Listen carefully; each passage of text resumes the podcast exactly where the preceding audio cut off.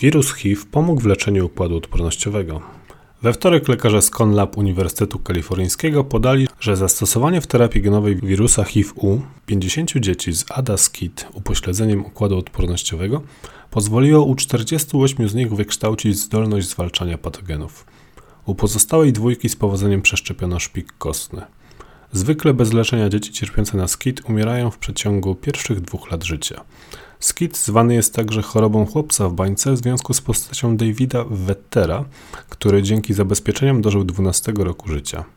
Skit można leczyć antybiotykami i przeciwciałami, jednak to tylko tymczasowe rozwiązanie. Przeszczep szpiku jest, jest skuteczną, ale nie w pełni bezpieczną metodą. Dodatkowo często brakuje dawców.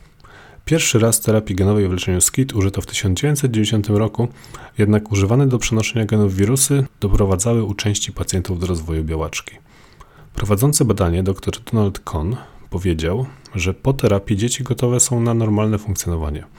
Jeszcze za wcześnie miał uznać je za wyleczone, jednak po trzech latach obserwacji nie stwierdzono niepokojących symptomów.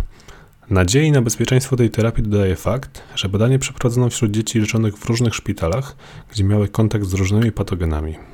W 2019 roku zespołowi naukowców kierowanemu przez dr Ewelinę Mamcarz udało się z powodzeniem zastosować wirus HIV do opracowania terapii na SKID X1, czyli inną odmianę tej choroby.